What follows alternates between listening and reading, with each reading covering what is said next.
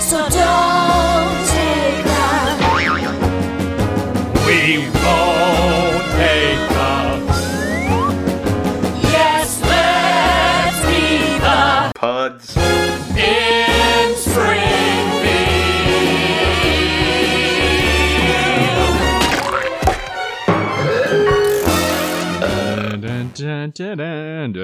Dun-dun-dun-dun-dun-dun-dun-dun-dun-dun.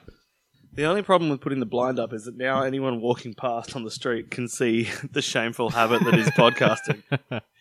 Well, considering we're on the second level of your house, they'd need to be a very tall No, person. no, no, no, no. You can totally see. Um, if you're standing on the footpath on the other side, you can totally see in. I've seen the kitchen tap from the footpath Nick, have you been peeking through people's windows? through my own windows, Jackal, as an experiment to see how visible I am. so you're saying that everybody can see through the windows, even the very tall. Yes. Okay. very good. the very small. Even the. ver- Are you sure about the very small? Oh, they probably can't see through the windows, actually. Yeah. Where's my fidget pen? There it is. Fidget pen. Oh, it's just a pen that you're going to fidget Yeah, with by that I mean- during the recording. Yeah, although there are. Th- have you seen those things that are fidget pens? They've got like multiple clickers and like springs and Just stuff. buy a fucking pen. It's the same thing. It's yeah, but quick it's as- one that you can write with and also play with. That's just a pen. You're just des- expl- ex- describing a pen right now. No, no, no, these things have additional greeblies on them. Additional greeblies. Greeblies, yeah, you know, little bits of nonsense. you know, in retrospect, it's probably not helpful to explain a concept with words that no one's familiar with. Wait, is greeblies a real word, not just a thing you just made up? it's a word in the um in the special effects community. Like if you're building if you're building a model spaceship, for example, and you want to have all these little bits that make it look like it's a more complex thing, they're called greeblies. Okay. But you don't watch anything. Why'd you know the Uh, special effect? Because I listened to podcasts with Adam Savage on them from MythBusters. Okay, you sure Adam Savage hasn't just made this term up? This is Uh, uh, I don't think so. I don't think so. some one of those savage terms. Savage. Terms. Savage take. Savage term. Guitar noise. Episode eighteen. Of 18 Buds pods in the key. in the key of Springfield. Pods in the key of Springfield is filmed in front of a live studio audience. Banana bump.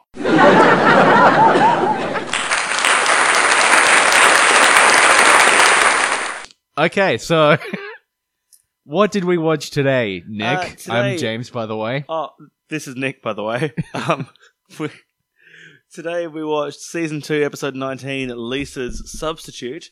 Lisa and Substitute. Season two, episode twenty, The War of the Simpsons. the War on Christmas. The War on Christmas. yeah, sorry, to give the title its correct term, The War of the Simpsons, The War on Christmas. So, Lisa's Substitute is one of those episodes that I think people talk about when they talk about the golden age of The Simpsons. Yes, definitely. I feel like we have our work cut out for us while talking about this one. Yes. Up front, not sure that it was my favorite of the pair we watched today, let alone Ooh, of all time. interesting. It's an episode that I really like, but sure. I think there's some stuff to dig into here. yep. First question that you asked when we started is on the DVD menu. Yes. It's very clear that Mr. Bergstrom is carrying two revolvers. Yes. Do you think these are real guns? Well, I mean, there's the scene where he first walks in and starts shooting them, and Skinner hits the ground. And in that, from that, they appear to be cap guns. Because I imagine if you walk it, but the thing is, America is such a fucked Yeah. place. Hello to all our American listeners. Yeah. That if a substitute teacher walked up and began openly firing on the students, maybe you would still be able to keep your job there. Yeah, I don't think you could do that scene today though. Oh no, I don't think so. I don't think so either. And just just to be super super clear, not a fan of anyone having guns, let alone substitute teachers. Yeah. But it really caught me off guard that it seems like a very uh sorry, seems like a very American thing to do. It's an extraordinarily American thing to do. And uh Lisa also knows which year the revolver was invented in during this episode, which Yep. is strange. Strange for an 8-year-old to know, but then again she is American. Yes, I an bet American you know eight-year-old. 8-year-old Australians would be able to tell you when the revolver was first invented. Yeah. Most of them probably couldn't even tell you when Revolver, the Beatles album, was first recorded. When was Revolver first recorded? Oh, pff, Jesus. Uh, I think it was 66. Okay. Was it released 67? I don't know. I'm going to I'm gonna double check that. Okay, you're on Google already. We're like Yes. four minutes into this. Yep. Yeah, no. this that's blasted good. podcast. well, while I look this up, I've got a question for you. Yep. Uh, you came to my house today, and the my train line is still down, so you came on a substitute bus. Was it Lisa's substitute bus? Uh, well, no, it was the the James substitute bus. That's what they call it because I catch it. Wait, who are you, by the way? Uh, okay, I feel like Uh, that's been established. So it was recorded April to June 1966 and released on the 5th of August 1966. Good album. 1966, the same year that Australia switched from, um, uh, uh, uh, uh, I was about to say from pre decimal currency to decimal currency. That's not very descriptive. On the 14th of February 1966. And it was a few years before the release of The Graduate, starring Ooh. Dustin Hoffman, Oh, oh, oh, I see. You which I wanna- think came out in 68, So- possibly 67. so what you're suggesting there is you want to go back to talking about this episode of The Simpsons. Uh, I think it might be wise. I'm I'm beginning to learn how how this podcast works with you.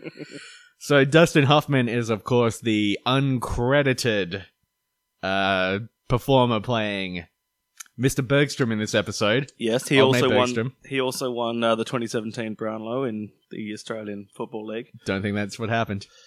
Oh, it's Dustin Martin. Think Sorry, that, think that might have been a different Dusty. different Dusty. That's our other podcast, Different Dusties. Each Different week we look at a Dusties. different Dusty. And I continually get them confused. this week is Dusty Springfield, in that we're talking about Dustin Hoffman being in, on The Simpsons. Excellent. Welcome to the Dusty Springfield episode. Fucking brilliant. So, Dustin Hoffman. Uh, I kind of I had a bit of a look on his IMDb page. Yes. seemed like he wasn't doing a whole lot around then. You know, he'd had Tootsie years earlier and Tootsie. Marathon Man and all of those. Uh, Rain Man was in '88, which is three years before this episode comes out. So it's like the, Yep. Sure. So like the last really big, like successful film he had done, I think. Right. Uh, he had Ishtar, the famously terrible Ishtar, Dick Tracy. Then he goes and he does this. Hang And on. it's- When you said Ishtar, the famously terrible Ishtar, is that like the Bond James Bond of the Dustin Hoffman universe? Like the full name is Ishtar, the terribly famous Ishtar. the terribly famous and the famously terrible. Oh, is that what you said? Oh, sorry, I fucked it. But It's anyway, fine. my joke still stands. So we've got, uh, yep, old mate Dustin Hoffman here playing Mr. Bergstrom. Dustin Hoffman, who would, of course, uh, later peak his career by playing Adam Sandler's father in The Cobbler. I believe that is the peak of his career. Yes. Yes, it is the absolute. Uh, have you seen The Cobbler, by the way? Nope. Is that the one about shoes or the one about roads? It is uh, Adam Sandler plays a shoe cobbler who Right. finds out that when he puts on other people's shoes after cobbling the soles on some magic machine out the back, that he gets to become the, that person. And you would think, you know, room for like this Oh. wacky sort of comedy in this situation, but it turns into this really grim drama really fast. Where does this fit in? Um, is it near Adam Sandler's Click, that other movie that you thought was going to be a comedy and turns into the, a really uh, dark drama? It's about seven or eight years later than that. Right. I'll say Directed he had by the a- guy who, uh, what's his name? I should have looked this up before. The guy who goes on to make Spotlight, which wins the best pis- uh, best picture Oscar. Something McCartney I, or McCarthy, Paul McCartney. Tom McCarthy, Paul I think it's McCartney. Tom McCarthy. Revolver, 1966. Paul McCartney played bass, sang some songs. Yeah, Yeah, it's a okay. good album. Sweet. Yeah, it's a, Yeah. per- it's a and perfectly- eventually they go on to release The Cobbler, which is not as good. where John Lennon just sings about shoes. okay, so Mr. Bergstrom, teacher, Yep. pops in. First question to you: Sure. Mr. Bergstrom, watching this episode back, is he actually a good teacher? Dunno, man. Because it seems like he teaches them nothing. Yeah. I mean, uh, for whatever it's worth, he gets, I mean, he gets them engaged. But, I mean, Yeah, but he is- doesn't. I is- don't know. Is It's- 1830s cowboy history on their syllabus? well, it just seems like he spends a lot of time telling Lisa that she's very smart, and uh, you know, helping to you know, Is that obviously he not what does you- help her to believe in herself. But I almost feel like that's a happy accident in this episode. Is that not what you do when you're a teacher, though? You just sit at the front of your little class and say, and, and you just comment specifically on how smart various members of your Just class one are. specific student is. I've got a fucking syllabus. yeah. I got to get through shit. I got to teach them about uh, Hey, speaking whatever it is that I teach. speaking of the syllabus, when you caught the substitute bus here, was it a sensible bus or was it a silly bus? It was a fairly silly bus, I have to say. Excellent. I'm glad to hear that. so we got this whole plot line Mr. Bergstrom, substitute teacher extraordinaire. Then we've got the Bart plot that I'd completely forgotten was in this episode where Bart runs for class president, Yes. Oh, God, that's interesting. which I enjoyed a great deal. And then this very minor subplot of Homer being weird. yeah, this is um, in a previous episode of Pods in the Key. Of?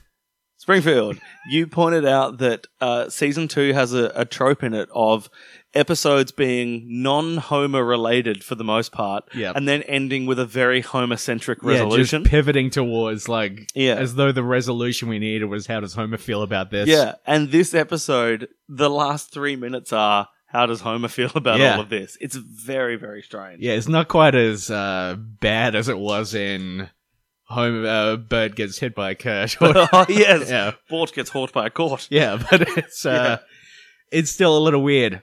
Although I do have some nice things to say about that as well. we'll Okay, get good. to it eventually Yep. in this uh, podcast about The Simpsons. Podcast about The Simpsons. Now, yeah, it's called Buzz in the Key of Springfield. um, now Tell I, your friends. I've got a note of something I flagged. I'm going to go into talking about Bergstrom's teaching style have, Yep. uh, and the interactive part of his lesson. Have you got anything that you want to say before then? Because I know that I got you, a lot of notes here. I'm good. you you tend to be more chronological than me with your notes. it's fine. I'm all over the place. It's okay, so pemmican, pemmican. Yes. pemmican. Yes. So it come they, they come back from a cut, and everyone in the class is chewing something, and he says, "Right now that we when you're all finished with your pemmican, let's sing a, a song." And then they sing the song about cowboys, where he goes through and points out inconsistencies. So I've looked up Home what on the range, I believe. home on the range. I've looked at what pemmican is. Okay. P E M M I C A N. Pemmican is a concentrated mixture of fat and protein used as a nutritious food. Not Okay. sure how I feel about concentrated mixture of fat and protein being described as nutritious. I believe that it is a well, it goes on to say, this Wikipedia article goes on to say, widely adopted as a high energy food by Europeans in the fur trade and then Arctic and Antarctic explorers. So he's feeding the children literal garbage. Literal garbage. Like the kind of food that people eat in like post apocalyptic narratives. Yeah, although it appears to, and sorry, maybe I should have maybe flagged you in on this before we started opening on all cylinders. No, I think it's fine. Um, it appears to be uh, in some parts of North America. It's re- it's like a, uh, a a ceremonial food at, at weddings and things like that. In some of the Okay. in some of the Inuit cultures and things like that. Is, Okay. Inuit, is Inuit the word we're supposed to use now? I don't know. yeah, that would make that would make a sort of sense because Yeah. that would be more of a, So a thing. Traditionally, pemmican was prepared from the lean meat of large game such as buffalo, elk, deer, or moose, and then uh, what? About five pounds of meat is required to make one pound of dried meat suitable for pemmican. And then the pounded dried meat was mixed with melted fat in an approximate one by one ratio per volume. So basically, you dry out some meat and then you take 500 grams of dried meat and you add 500 grams of melted fat to it Seems like an odd thing to be giving a class of eight year olds. of eight year olds. And then you end up with a kind of, I suppose, like a, imagine a super butterified jerky is. Super butterified jerky. Yeah, I think that's where we're looking with pemmican. Should I see if I can I'm order just some on imagining eBay? that- I'm just imagining that billboard, super butterfly jerky. I'll see if I can order some on eBay. Maybe we'll do an Eat My Shorts where we eat some pemmican. that seems like a bad idea, but sure.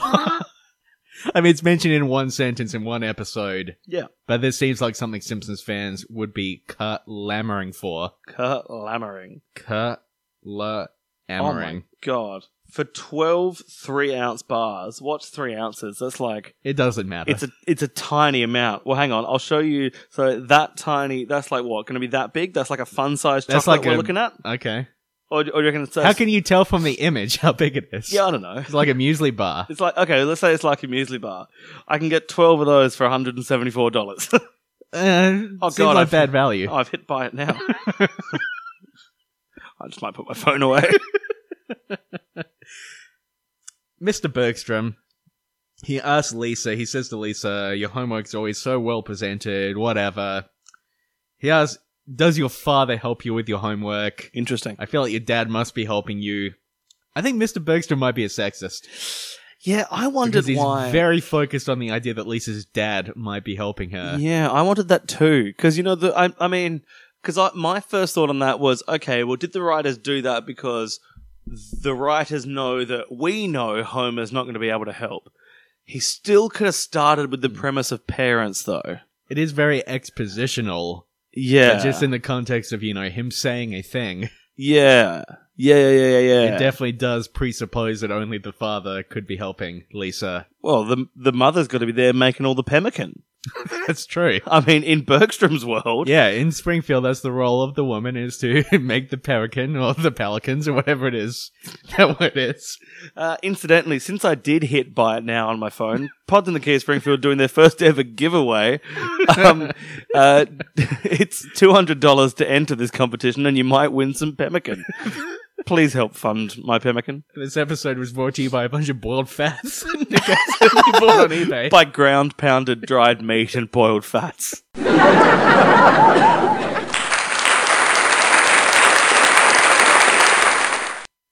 Which is also the name of our double act.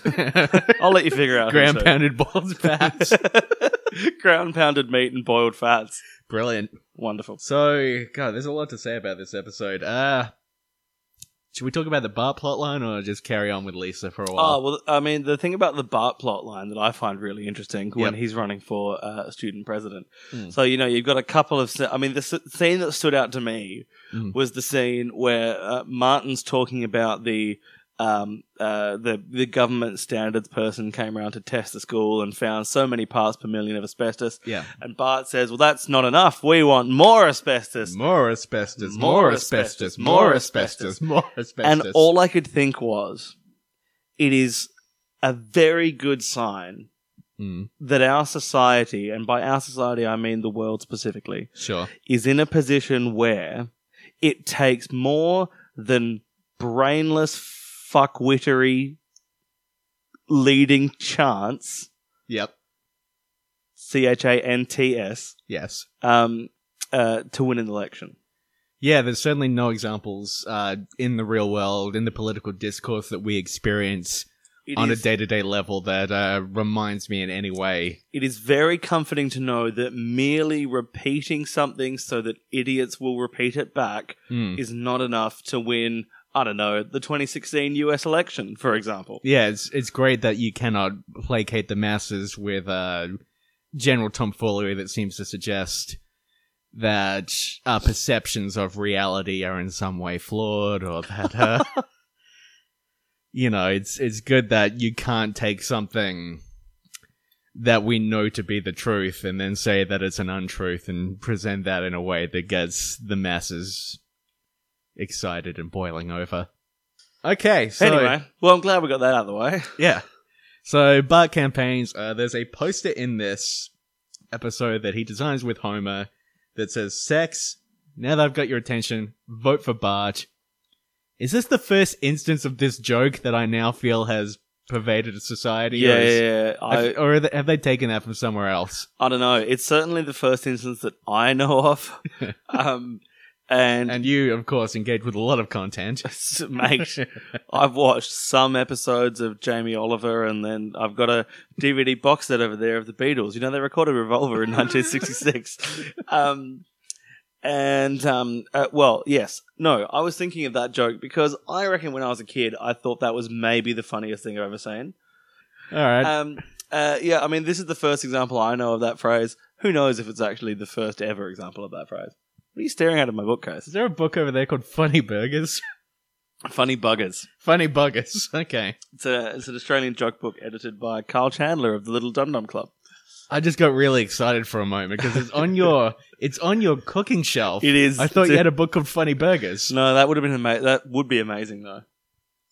We should write this book now. Called Funny Burgers. Funny Burgers. Excellent. Do you know any burger recipes? Oh, I know exactly what the front cover can t- say too. Sex. Now that I've got your attention, Funny burgers.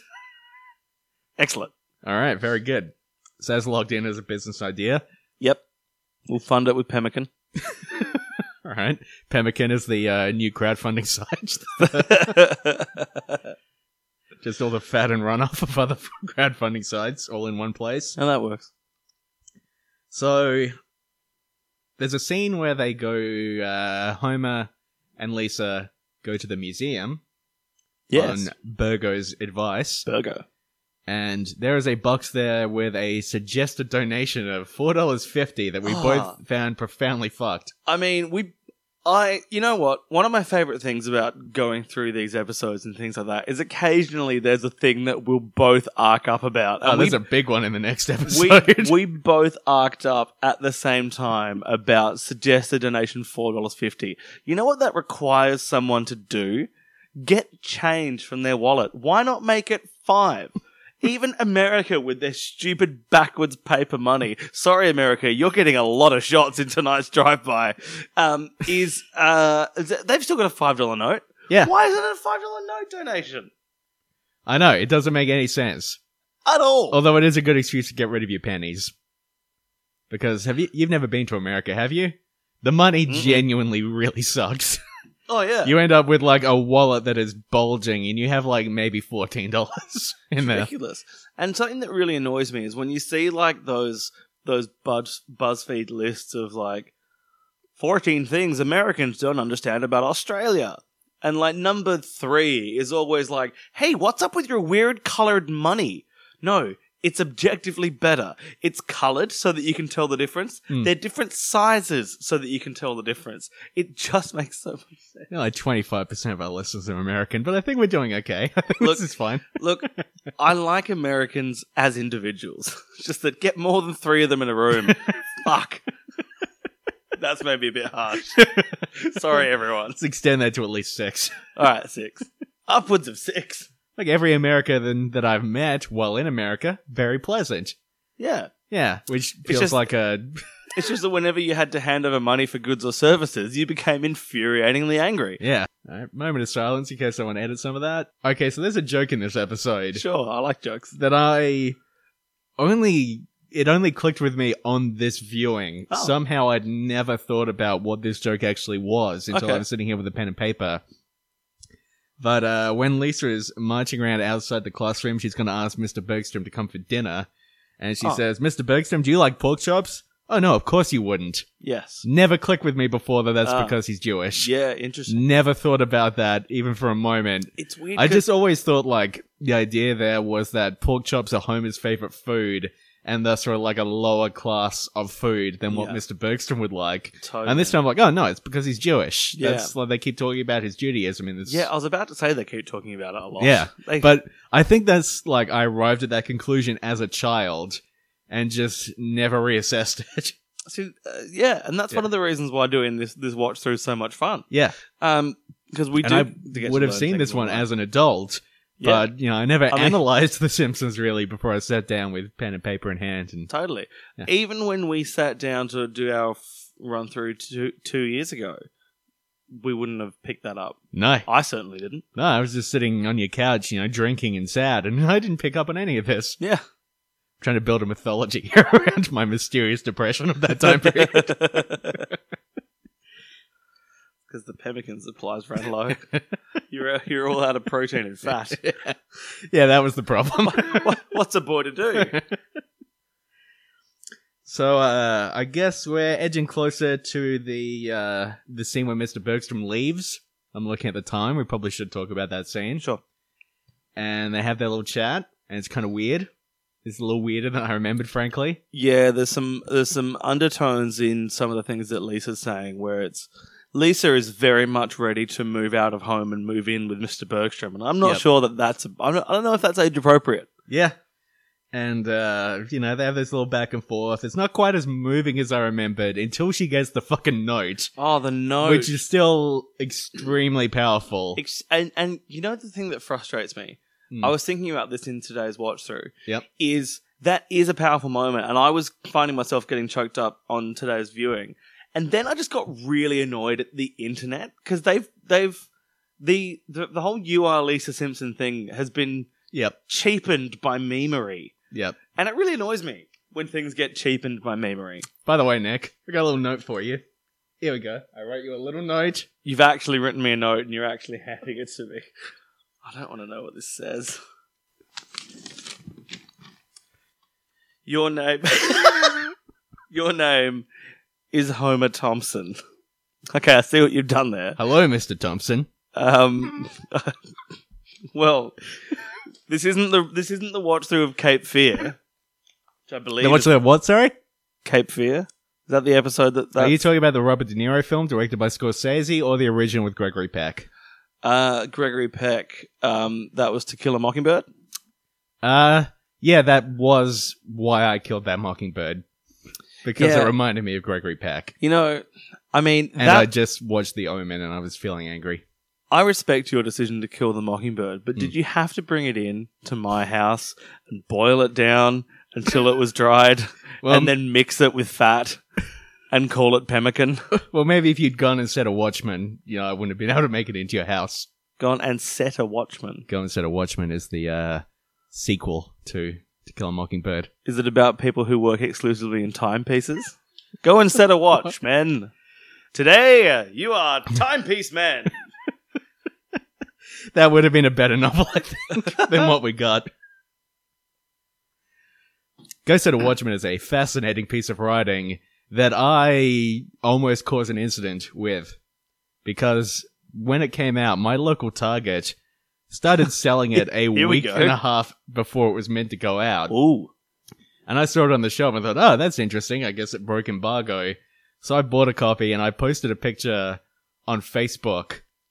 And about four or five hours later, I got a phone call from the publisher of the book Oh, shit. saying, uh, look, you've got the book and that's fine.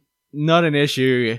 Uh, could you please give us all the details of the store that sold it to you and remove all photos from social networks? Cause that was not meant to have happened. There is a Oh. very tight embargo on this book. Oh. Yeah, because I like they didn't find my number through I don't know some nefarious means like a book like somebody So- who was a friend of mine who was a bookseller Okay, sure. like sent me a message saying hey the publisher would like to talk to you could you please give them your So- phone number So, so you got a phone call yeah from Mr. or Mrs. Harper Collins themselves. I'm not sure if that's who the publisher was. Y- are you thinking of Harper Lee the Yeah. author of the book No, I was actually thinking of Harper Collins. They're a publisher, aren't they? You- Yeah, You got yeah. a call from Mr. or Mrs. Penguin, yeah it was Jonathan Penguin Jonathan Penguin. wow wow wow it's me Jonathan Penguin It's a good thing it was him and not Pingu, because that little fucker is indecipherable. both Simon and Schuster called me up it was a conference call Got- excellent. With um Gordon and Gotch. Yeah. They'd branched out from magazines into books by Harper Lee. Yep, Gordon and Gotch, an Australian distribution company we have a bunch of weird in jokes with, Yeah. who also distributes several magazines that I have been in. So Oh, so I so I won't drag their name through the mud. why topic. would we? I don't know. we have no reason to. No, they're perfectly fine. Now remember, Tell you what, reading their publications makes me hyper. Wink. they don't distribute hyper, but Fuck. your name is Mr. Thompson. All right. I it's, oh God. So uh in the end, Lisa's sad. Bart doesn't get to be president, and Maggie, poor Maggie, spits out her her dummy In During in the the, night. in the homocentric resolu- Yes, resolution. in what might be Um, a plot by Dr. Colossus that doesn't quite pan out, I think. Qu- oh. I don't want to get into that too much. though, Okay, will good. you? Uh, quick question that I've got. Sure. Um, when when Lisa calls Homer a baboon and he says it's the the most stupid of all the apes, it's or the uh, stupidest, ugliest, smelliest ape of them all. ape of them all. Thank Yeah. you. Uh, when do you think Homer sat down to rank all the apes? I really like that scene because the word baboon inherently carries so much weight to Homer for some reason. for some reason. Yeah, totally. do you think, Lisa, I don't think you know what you're saying. It's fucking great. do you think that's that's something that Lisa knew going into it, or do you think it's a happy coincidence? Like, has Lisa heard? Because obviously. We don't get to see everything that happened in the Simpsons universe. We just get little snippets of it. Has she heard him sit around and you know that like there'll be a baboon on TV, they're watching an Attenborough documentary, and he'll just be like, "Oh, pff, glad no one's called me one of them." God, Um, I hope that never happens. Hope that never happens. Well, we know Uh, he didn't like being called a Quijibo, a big dumb North American ape with no chin. Yes. Yep. Okay. Quijibo. Yeah. Uh, so, well, maybe he just doesn't like being referred to as any kind of ape. Perhaps not. He is quite ape-like in this episode, though. He's quite oafish. Oafish, apish. Yep, quite silly, japing around. And Doing then, some like we japes. said at the end, this turns into a plot about Homer's insecurities as a parent, where he magically resolves everyone's problems. I do like the whole thing where he manages to fix things with Lisa by acting like a monkey and being silly, Yes. because it lets Lisa be an eight-year-old. yeah. in that Totally. scene. I think it is actually like a nice resolution Totally. And to that plot. Yeah, and I also think that because he starts giving a very impassioned speech about the importance of coming to terms with losing important people, Yep. and then he gets to a point where he's where he says. Um, oh, maybe I can't explain all of this, which I like to think is one of the writers going, Yeah. I'm going to intelligence Homer out of this situation. He's going to come up with a brilliantly impassioned speech which awakens Lisa's sensibilities to the idea of loss. And then they got two thirds of the way through it and went, oh, God, what if he just dances around like an ape? That'll be shitloads easier to write. I'll let the animators deal with it. It is. A, it's a very nice moment. And then he goes to see Bart, and he gives us slightly more. uh There's a bit more content or context or whatever to his little speech there about why it doesn't matter they didn't win the election. Sure. Then he gives Maggie the um dummy, and then it's heavily implied that he and Marge go and have sex, and that's the end Yep. of the episode. And that's the end of the episode. so And now that we've got your attention, because they- you said, yeah, yeah, 'cause you yeah, said yeah, I- sex. I- I- what? because you said sex. Oh, okay, okay. Do they have a revolving bed? I can't call back to revolver again. There's no reason for it. All right, episode twenty. I, before we move Oh. on to episode 20, just very quickly, 'cause have already, I feel like I've already said episode twenty. We can't go backwards. I was now. just up top because I said that Okay. I don't know that this episode is, you know, quite as amazing as I remember it being, and Sure. then I don't know if I really said that much about Oh, okay. why, sure, but sure, I sure, sure. sole reason I said that is that Mr. Bergstrom doesn't seem to me like the extraordinary teacher the episode makes him out to be. I find him a little Sure. cloying in parts. I don't. Yep. Uh, I don't know if I necessarily agree with his methodologies in places Is it a little and I bit? feel like Lisa gets very, very invested in him without the episode giving that much reason beyond like the obvious metaphor of Lisa not being recognized usually for who she is. Mm. Which works on some level, but I also kind of wish the character was a little better written. That's Is it a little about the bit- extent of it. a little bit Dead Poet Society. It is a little bit Dead Dead Poet Poet- Society in yeah. places. Is it a little bit Dead Putting Society? it could have done with some putting. I mean, That is one of my notes here. It needs more putting. needs more putting. Mm. Fair enough. Hey, Nick, Yeah, man. what is the sound of one hand clapping?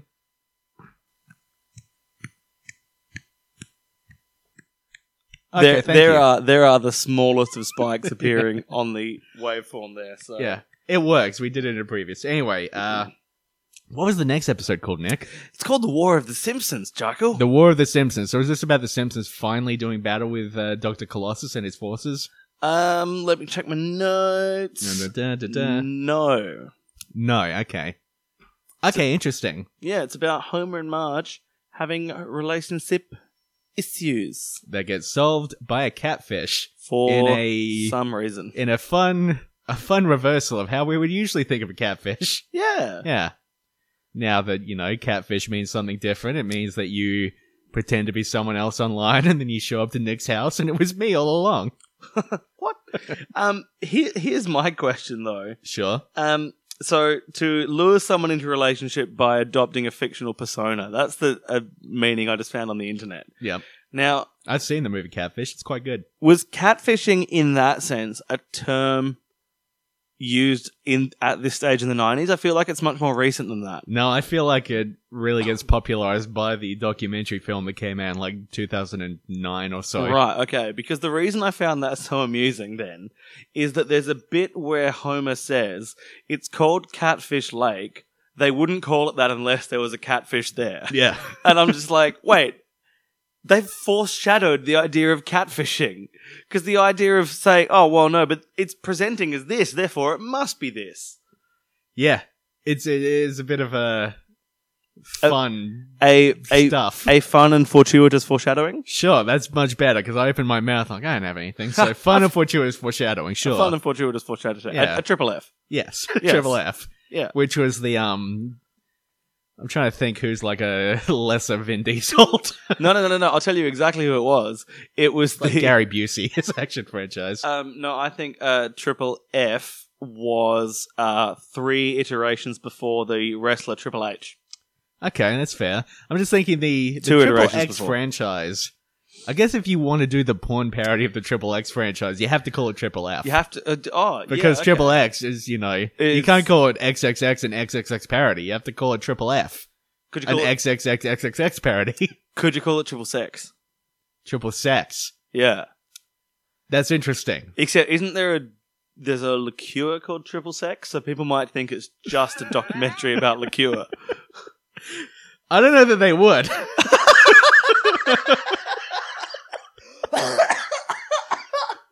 I don't know how much danger Oh. there is of uh, Man, this this people on the VHS cover of this, they've, they've got their bits out, and they really they they must love that Triple Sec drink that I've heard about before in shops. So FFX a XXX XXX parody. Yes. I think And uh, that's and that's episode twenty of season two of The Simpsons, and that's what we're here to talk about today. Um, uh, now my f- uh, my first note here. Do you want to go to the thing that you that you tweeted? Can we skip? Can we, or have you got anything before that? I got a heap before that. All right, cool. I- we'll, we'll get to that in a moment. Can I take a brief pause to go stir my curries? Is that a euphemism? Yes. All right. No, go- I've got curry on stove stir away. for our dinner. Rock and roll. Okay, so there's a few things in the party scene I'd like to talk about. Oh, the party a scene. Yeah, few, a few weird implications going on in here. please. First of all, I fucking love this scene. It's full of great quotes. Uh, yes. There's uh, a lot of things that I use here in my everyday life. Uh, when Homer tells that guy, "You stink," your whole damn lousy operation stinks. I quit. I like that. Yep. Not those peanuts, the ones at the bottom. That's always how I ask for peanuts. Excellent. Uh, I declare this the most whimsical jig of the season. Lots of stuff here. It's a good delivery on the peanut line too. Not those peanuts, the ones at the bottom. But there are some more nefarious things here as well that I latched onto. Oh, Some nefarious. that I latched onto as a kid. I'm not talking about Dr. Colossus here. I see your face lighting up. Okay, sorry. Yes, A few things. First of all, something I never really thought about that much. sorry. It would have been wonderful if you were like, "There's a fly in an ice cube. Colossus is involved." I mean, that remains a possibility. okay. But, you know. Uh, Barney gets maced. Oh, Barney. by Patty and Selma, Yeah. or one of them, and he says, "Is that a new kind of mace? It's really painful." So the implication here is that Barney is getting maced fairly regularly. Mm. Why is that happening? Do you think it's just because he's a pest? Yeah, that's kind of what I was He's thinking. an eternal pest. I thought that takes some of the fun out of that character, it does because I mean, in that he is menacing women enough that he is regularly getting maced. Could he also? But could he be getting maced by? Oh, but police grade mace would be different from your everyday common or garden variety mace. Maybe, Maybe. I don't know. Yeah. I'm not in the market for mace. but I was just thinking about that. I'm like, oh, that's an ominous line. That means that he is regularly getting sprayed in the eyes. He's menacing enough. There was a house in our primary school called Mace. That's true. There was, Yeah. and I'm glad you brought it up. Do you find it weird that all those kids were given pepper spray? No wonder why they had so. Because I don't know if you remember this. Mace would actually repeatedly win sports days in our primary school. Yeah, they would. Yeah. We were in- Because we, Were we in the same house? we, were, Crown? we were. No. Oh, you were in Crown. I was in Charter. Yeah. I was in blue. You were in purple. Mace was red. Yeah, and conveniently Wyvern enough. was uh, yellow. yeah. Um, Wyvern, by far the coolest name for a house. Yeah. Uh, uh, named after a two-legged dragon. Yeah. Um, which Well, you're just named after a piece of paper with some shit written on it. Yeah, uh, but Mace was named after. Actually, technically, it was named after the the the, the bomby knocker, the big Yeah, the, thing, the, with the, the ball thing in you the would air. kill the Wyvern with. Yeah. Oh, fuck. So that you could wear the crown and ride the charter declaring that Sports Day is cancelled. Yeah. That was the whole game. because so many children are on the ground crying because they've Mm. been pepper sprayed. Yeah. Damn mace.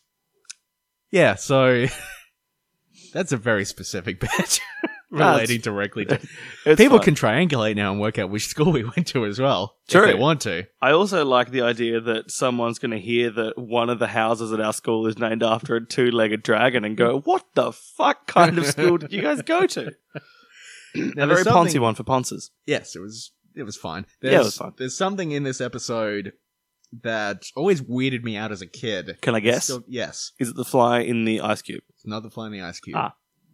It is when Homer is lying on the ground after the party is passed out. How dirty the carpet is under Homer. It's not that either. Just let me get to the thing. Sorry, It's fine. I, Uh, I enjoy the guessing game. so uh, he's lying there, and Hibbert says, "If you want him to live through the night, roll him onto his stomach." Mm. And Marge says, "Oh, thank you, Doctor Hibbert." Ah. And Hibbert says, "Remember, I said if." Fuck. But the thing is, Marge tries to roll him over into his stomach, fails, leaves him on his back. Yeah. And I every time I watch this episode, I'm like, fuck, he could have died. More than that, she wants him to. Yes, exactly. She Yeah. leaves him there to die. Wow. And Which, al- also, you know, obviously Homer's in the wrong here. He's been a fuckhead, but still, Yeah. this is like a bitter pill to swallow. yeah. Huh. By the way, these pills you gave me are really bitter. What's in them? Uh, pemmican mostly. Oh, okay. it's a particularly bitter strain of buffalo. Um, they were so expensive. yeah, I bought them. unnecessary. Yeah. Um, uh, yeah, but oh, look, I know that Homer's in the wrong. He was he was leering at his friend's wife, who is an independent woman of, of, in, and doesn't need to be tied to the friend. Yeah, An sure. attribute I hate that I just did. yep, sure. Um, but also, um, I mean, do you think Hibbert's overreacting a bit, saying here's how to kill him? I mean, his behavior I wasn't. mean, I guess it's more here's how to just let him die. well, okay, yes, here's how to let him die. But even so, if you get drunk at a party, Well, is that? Re- I mean, yes, from you a did- legal perspective, oh, okay. if you've been advised that not turning your husband over will kill him, yeah, I mean, obviously it's not murder. I don't think it would even be manslaughter. Could it be like you get charged for negligence? it could be manslaughter. Could be. Manslaughter is an act or an omission, which Ooh, results in a death. Mm-hmm. omission as well. Okay. Because, Mm, yeah. Basically, any time there's a law that relates to an act, it can also be an omission, I think. Ooh, actually. Man, man's, uh, off the top of my head, I mean, I don't deal with murder charges on a day to day basis. Yep. I was going to look this up, but I can't be bothered. I'll just give you what I think. Um, Okay, this is not legally binding. it's not legally binding, nor is it. Nor is correct. any ad- legal advice we may give on the show, especially if I give it. Not especially, it's exactly the same either way. but- The the only thing that's been legally binding in this episode so far is my offer to give you pemmican if you give me two hundred dollars. um, now, uh, because murder requires the intent for the act that you're doing to kill someone, sure. you can't have murder by omission. But I'm pretty sure you can have manslaughter by omission. Or there are other. I mean, there are other things that you might be able to get. Like you can have death by dangerous driving, for example, but stuff Sure. like that. But uh, maybe manslaughter. okay, interesting. Maybe manslaughter. So the next morning, Homer is still alive, unless he died and the rest of the series is a death dream, which is a possibility, Possibly. as far as I'm concerned. Uh, Doctor Colossus put the dr- put the ice in the thing, and it you know made Doctor Hibbert angry at Homer. He advises Marge on how to kill him. Homer dies. That's a possibility. I find it strange that Hibbert um, stands there complaining about the potential poisoning of the plastic ice cube. Doesn't remove it. Doesn't Plus- remove it. Yeah, Remove it, you idiot. yeah. Remove it and throw it away. Very simple. He's very angry about it. There's a scene after this where Marge asks Homer to come into the car with her. Sure. And she turns on the radio and says, I don't want the kids to hear us fighting Mhm. uh, because, you know, I used to hate it when I could hear my parents fighting. Sure. And the kids inside look out, they hear the music, and then, like, you know, they're fighting again. This sends a chill up my spine. This is the most on point fucking scene possible, I think. Ah, yeah. This is the most astute, I think, observation Yeah. in this entire season about what it's like to be a child. Yeah, totally. And be like aware of yeah, like the little tricks your parents are p- playing on you. absolutely. So you don't realize their marriage is breaking down. yeah, totally. Here, here is our coping mechanism to avoid the specific experience that I had as a child. Yeah. And then the pe- the kids are inside going, ah, this thing that There's I'm the- experiencing right now. Yeah, there's the coping mechanism that I'm Yeah. incredibly aware of. Was it Spanish Flea they were playing, by the way? Uh, it wasn't. Dun- dun- Ba-ba-ba-ba. No, it was. dun- dun- dun- dun- dun- dun- dun- dun- dun- dun- dun- dun- dun- dun- Oh, It's Mexican hand just, dance. just a Mexican hat. Yeah. Okay, fair enough. Which is, I guess, they have a cassette like lined up and ready just to Yeah. play that. Huh. Okay. So, okay, some weird stuff. We're gonna get to the church now because some fucking weird stuff happens in Oh this my episode. god, there's a special guest in the church. So Marge goes to church alone because Homer needs to apologize to Barge You know, about the way he behaved, not to Lisa for some reason. I guess you know patriarchy, etc. Uh, so Bergstrom. Homer apologizes to Bart, and then goes to join Marge at the church. Two things to talk about here. Sure. First of all, Marge is at church alone. We Yes. see this. Lisa's not there. Maggie's not there. nope. Homer Marge is sitting goes- next to two trollish little children. Yeah, two horrifying children. Yeah. Homer goes there alone as well. Yes. The children are left behind, despite the fact that the B plot of this episode is about how bad the kids are when left to their own devices Hmm, and interesting. how Bart cannot be trusted Oh, to yeah. look after his sisters. Yes. So Homer and Marge are at the church alone. And Homer's going around the church looking for Marge, squeaking around, making too much noise, Too much looking for noise. her. And what happens? Well, uh, so he, he goes up to a couple of different people. He goes up to Maud. Maud looks horrified. Yep. The next cutaway Yes. is Homer sidling up alongside someone who I can only describe as Hitler.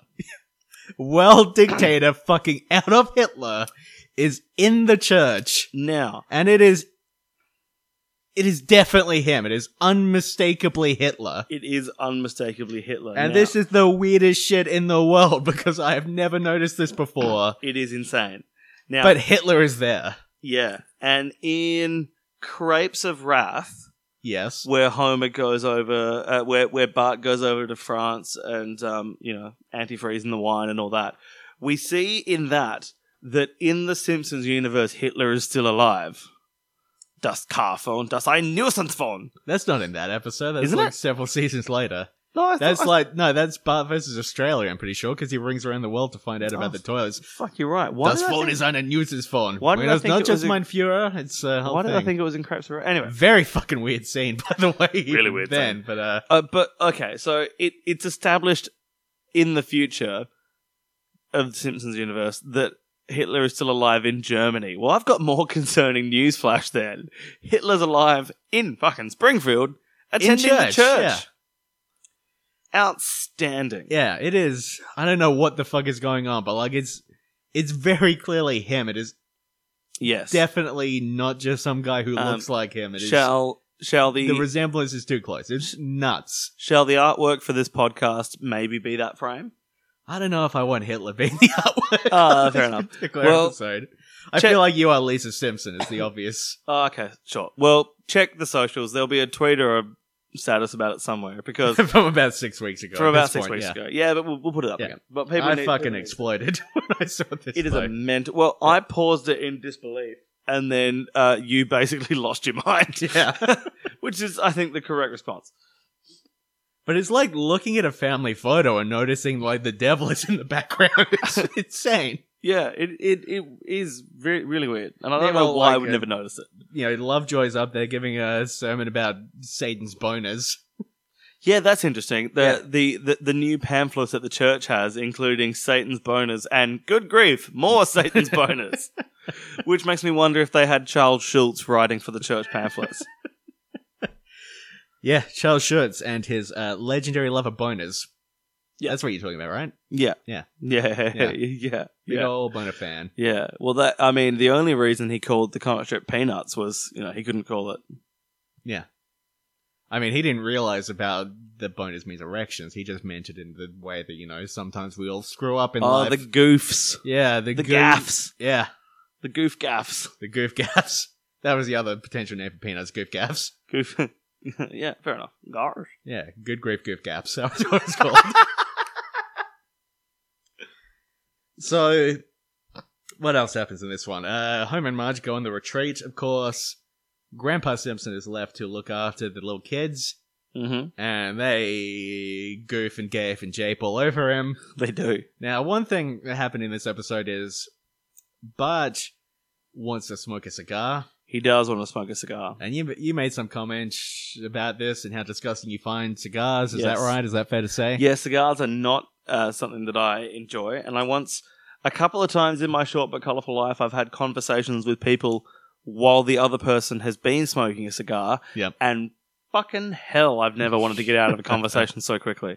Have you ever smoked a cigar? No, never. Okay, so here's the thing. I've tried a puff of a cigar. like Sure. one puff. One puff. Possibly two. T- two. Did you inhale? Uh, I don't think so. I don't know. Okay. I think I did like what you're meant to do with cigars. And here's the thing. I really fucking enjoyed it. Wow. So much Why? that I turned to the people I was with and said, I can never do this again because this is way too fucking. I really like this. This cannot become a habit that I do. Please take it away from me. Do you want to go get a cigar? kind of at all times. it's really. I don't know. I'm, you know, To I me, should it- be advocating for probably cigar use To me, it on holds this podcast. holds no appeal, and I get really I wouldn't. Have, I wouldn't have thought that it would either. But I was quite Mm. drunk, and somebody just said, "You want to try this?" And I did. I'm like, "Holy fuck! This is incredible. This is like uh This is way better than I would have anticipated on the first puff. I've never smoked a cigarette in my life, no. and I assume I would hate those. Maybe I wouldn't because I fucking loved this one Yeah, puff I- of a cigar. I, I I'm ki- I'm kind of flabbergasted. I have yeah, to say. so was I. Like I Yeah. think back on that sometime, like, what the fuck was that about? yeah, right. But yeah, it was uh I kind of understand Bart in this episode Yeah. just going around puffing a cigar. I'll tell you who I don't understand in this episode. Thank Sure. thank you for the segue, by the way. I don't understand Homer's motivation when it comes to fishing. Yeah, it's Homer's Homer's never given a shit about fishing previously, weird. The thing is he goes into apart the, from the, episode um, where he was going to die, and then he went fishing with his with he went fishing in Dan. that was more of a symbolic thing, I think. Yeah, I think so too. But in this one, even before he's heard about the largest catfish in the world, Yep. he's decided, no, I'm going to go fishing. And then gets there and becomes resolute that he, he, out of all others, will be the one. That's what I find really weird. He goes into the bait shop and the old guy behind the desk tells him about General Sherman and he turns to the the old guys at the table who talk about General Sherman, the which four is a- old salty dogs. which is a touch that I really like. I like that it's just these four guys spreading this legend. He says, "Gentlemen, I'm going to catch General Sherman," and they react with such shock yeah.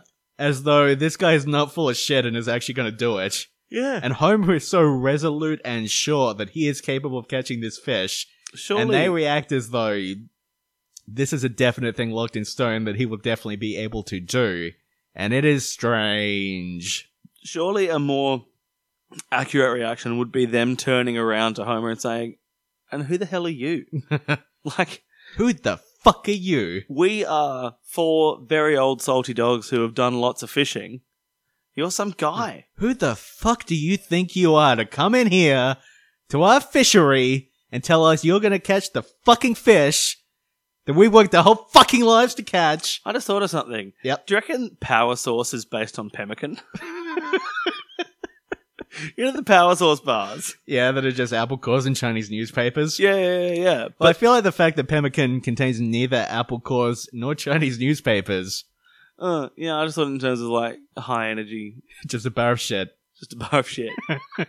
um, anyway, I mean, Angie bars exist in real life. uh, Like, yeah, Oh, It's probably based on those. that's true. Boost. We're not sponsored by anyone. Um, uh, I've got some noise, uh, some noises. I've got some. Some noises I'd like to make. well, Honk! Well, that's what I was going to say. Yeah. Um, when Marge goes through the list of complaints about Homer at the marriage retreat, she says that uh, when he makes up, he uh, sorry, when he wakes up, he makes honking noises. Now, what kind of honk? Are we talking like goose, like, or like more like a car, like honk? And um, I'm I'm pitching to be the new Michael Winslow. Reference to a film I've never seen. Well, uh, What, what kind of honking noises do you think Homer makes? Is it the goose? Is it the old style bike horn? The ha ha ha ha I think it's probably more of a Aruga! I ah. think that's probably the noise he's making. That's interesting. Yeah. it's very interesting. You know, in America, uh, the the l- l- the uh, salad leaf that we call rocket is called arugula. That is true. Yeah, and always makes me think of those old horns. A little peppery for my taste. Arugula. That was good. I'll, just Good cro- riff. I'll cross off that note. so Homer eventually catches General Sherman. oh, just before we get there, yes. Um, so Homer wakes up.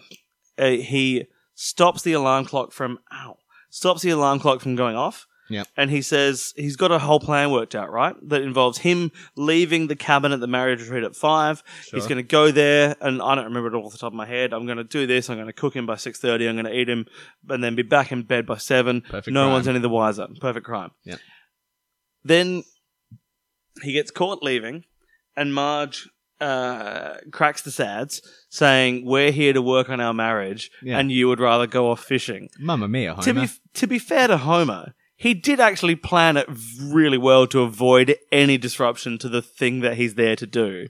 I feel like Homer got a bit of a bum deal there. Yeah, I've, I was thinking about that during the episode and thinking, like, is this. Maybe this is why I'm bad at relationships. Is this actually a fair thing for Homer to do or not? Because part of me feels like, obviously, he did plan it around the Yeah. retreat, but of course, it goes completely wrong and he misses the whole fucking day of the retreat, Yeah, I mean, I which maybe Marge knew would happen because Homer's not a particularly reliable guy. ge- I mean, I I guess I think it's more about the idea that he's not as focused on why they're there as much as more than the And that- actual thing he's going to do. and that he's perhaps too cavalier about the risk of it all going wrong. yeah, I think it's just you know Yeah. like he's he's not invested in the marriage retreat in the same way Marge is. I think is Oh. more of the issue Yeah. there. See, I don't know though, because he did plan it to avoid any disruption to it. Yeah. but he fucked it. Well, yeah, but he didn't know he was going to fuck it. Yeah, but it's a fair assumption that he would because he's Homer. And, oh yeah, that's a good point. I mean, he accidentally catches General Sherman in that some kid leaves behind his fishing pole and seemingly never comes back to try and find it or figure out what's going on, by the way. Kid Yeah, just good walks point. away. Good point. Walks away forever. And Th- This kid said, "You know what? I've had it up to here with fishing. I'm going to be one of those old salty dogs down at the bait shop." I'm going to law school.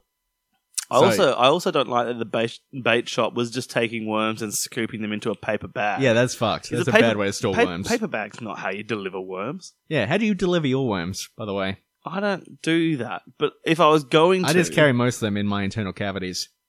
I've got a really bad medical condition, by the way. It's not very nice. Yeah, full of worms. Oh, you should have some.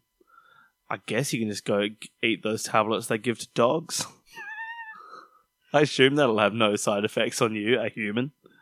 Yeah, well, I, I tried them and just I'm still blocked up. I try to say goodbye. Sorry.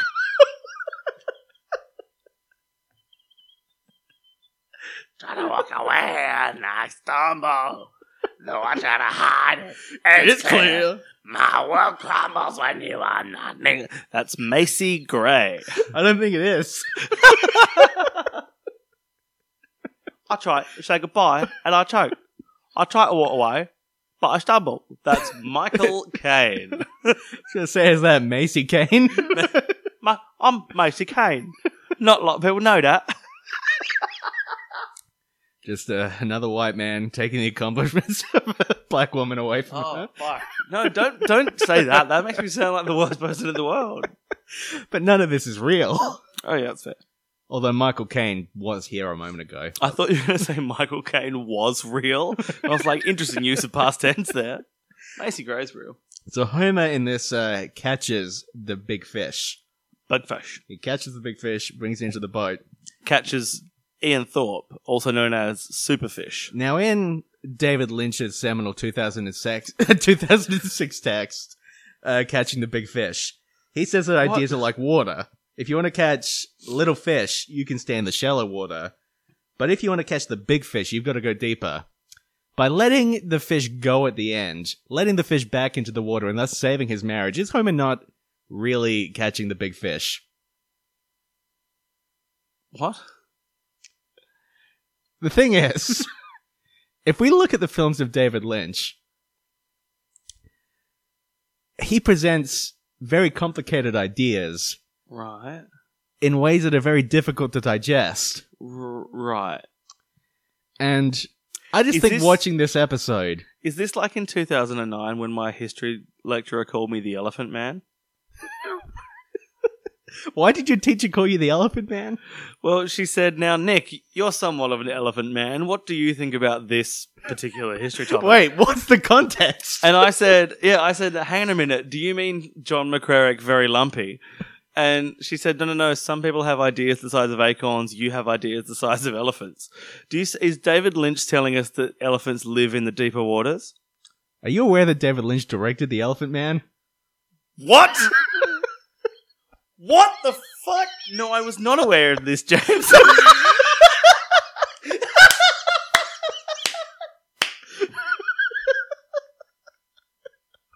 I naturally assumed that's where you were going. that is wonderful. Yeah, it's uh, John Hurt, Anthony Hopkins, The Elephant Man, 1981, I think. Oh, sure. So Black and white that's, is really fucking good. uh, 15 years after Revolver came out.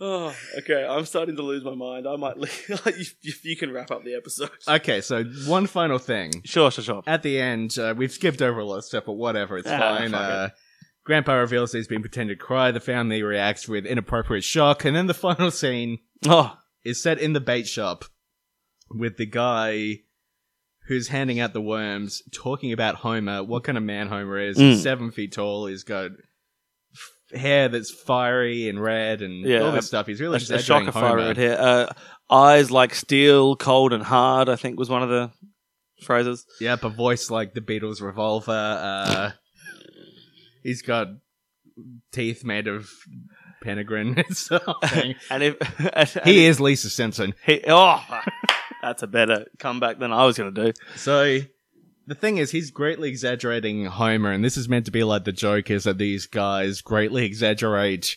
Mm, it's You know, meant to when be they're talking about fishing, you know, I just caught a fish this big, and I'm I'm not extending my hands, but let's pretend I am for the sake of this. But the thing is, a riff on the classic idea of the exaggeratory fisherman. exactly the exaggeratory fisherman, which Yeah. is the name of my debut novel. Oh, nice, cool. Yeah, So- 1942. A uh, a woman's has lost her husband to the war, and uh, she meets this fisherman. But um, it turns into a series of wacky hijinks when the man reveals himself to be a giant fish in disguise. Oh, called General Sherman. Yeah. General War. Yeah. Yeah, Oh. I based it on an episode of The Simpsons that I Oh, the took one- a liking to. The one where they go to Scotland. Uh, no, That is a good episode. it is the Cape Fear episode Oh, Cape Fear. starring Robert De Niro, directed Oh, yeah. by Martin Scorsese. Robin Williams. Yeah. yeah, Yeah. yeah, Robin Williams, uh, Dead Putting De- Society. dead, dead Putting Yeah. Society. Uh, so the thing is, we've got this whole thing about the fisher, the fish tackle guy exaggerating everything. Yep. But all the stuff they said about General Sherman exactly describes this fish. Was exactly correct. There was Yeah. no exaggeration there at all. he was just the biggest catfish in the world, Mm. and they were not lying about that. Um, And it's weird. I don't know how to parse that. Yeah. Is it, a, is it a lucky coincidence that there is a big catfish in that lake and that none of the old salty dogs actually truly believe that it's there? You know what the case here is, of course, What is the case? is here, that of they course? made this joke just assuming that two assholes in their 30s wouldn't go back like 25 years later and uh, pick it apart pen and paper in hand that's what's happened here You want to know how General Sherman got to the size he is? i would love to know how general sherman got to the size he is Colossus experiment gone wrong. But we've got Colo- no time left to discuss that because we've really got to wrap up this episode of Pods in the Key of Springfield. yeah i've got like four pages of colossus notes here we'll just uh Uh, we'll skip over that. yeah yeah Oh, also, we definitely saw Norm, but we'll skip over that. Uh, We Yeah, haven't. We just Norman haven't. was We just all haven't over got this time. episode We just haven't got time. i reckon he was the one who was uh him and gloria were I mean, I've queen got- of the harpies queen of the harpies Oh, we skipped over them. Um, actually his name was johnny She, she doesn't cook. She doesn't clean. Johnny hasn't been cutting it man wise for some time. Um, I actually think Norm is the catfish in a Colossus experiment gone wrong, but we haven't got time for any of No, that. no, so, no time. Uh, Pods in the Key of Springfield. Yeah, that's the name of our podcast. I'm Yeah. James. You're Nick. Uh, By the way, We're on Twitter, we're on Facebook, Keith Springfield, Puzzle in the Key of Springfield. Uh, if you like the show, please tell people about it because it is very hard to promote a podcast. It is fucking difficult it's really to difficult. get anyone to listen to anything. Like, I was thinking I mean, you on must all the find it- podcasts yes, that I sorry. listen to, this is like the point where they start talking about, like, oh, we made the iTunes top whatever, or we've had such great success. We're doing okay, but we're not like burning up the charts or anything. Oh We're no, not- we're not burning up the charts. yeah, we're uh, we're not even burning up the curry that you're cooking right now. I think I- I the curry's actually- not burnt, has it? I did burn s- one of the curries, but Okay, so that's something then. We've got a burnt curry to enjoy. okay. We put- we got we got a burnt curry. Yeah. So that's step one. That's step one. Um, it must be hard to promote a podcast when your co-host keeps slagging off the country that has one of our highest listenerships. The second highest, yes. After Hello, Australia. America. Uh, anyway, I'm Nick Ibis. You are at Jikel, yep. J I C K L E. and join us next time for more pods. In the key of Springfield. Oh, Springfield. in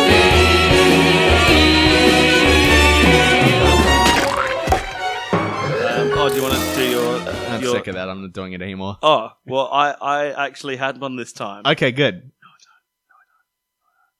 um, um, fuck. I made I made a resolution to do one from the episode. I don't ever remember anything from the episodes. All right. Well, I think we're done. so we got a uh, we got a retweet on one of my tweets saying, "Hey, we got a new episode. Come and check it out." I'm like, "Oh, that's cool. Check who it was. It's a sex bot. Just a big picture of an asshole up top, like a literal. it's fine. That'll attract some sort of clientele, I'm sure."